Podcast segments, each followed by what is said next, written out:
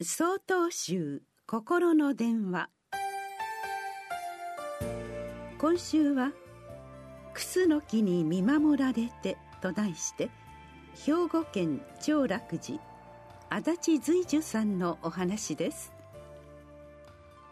私は毎年1月17日に神戸市長田区三倉公園に建てられた阪神・淡路大震災の慰霊碑にお参りさせていただきます。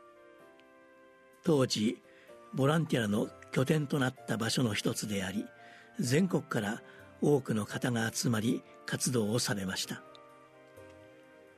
今から20年ほど前大切な方を亡くされたご遺族にとっては七回忌を迎えられた時の話です。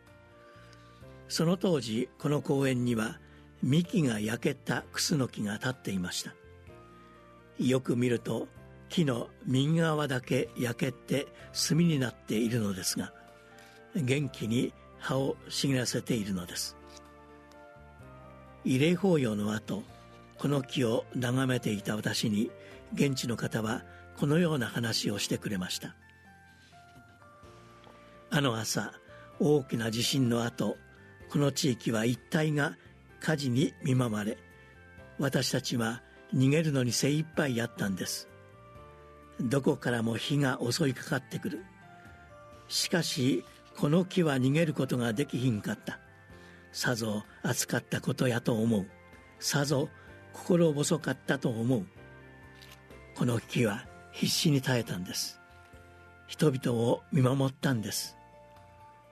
この地区は震災で約8割が全焼しました。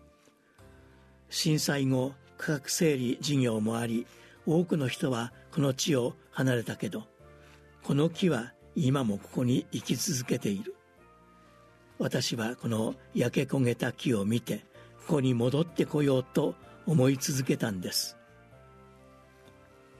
私はお話を伺いながらこの木を見つめただ手を合わせました。その後この木は枯れてしまい残念だと思いましたが勇気づけられた人々の思いは今も地域に生き続けていると法要に伺うたびに感じます。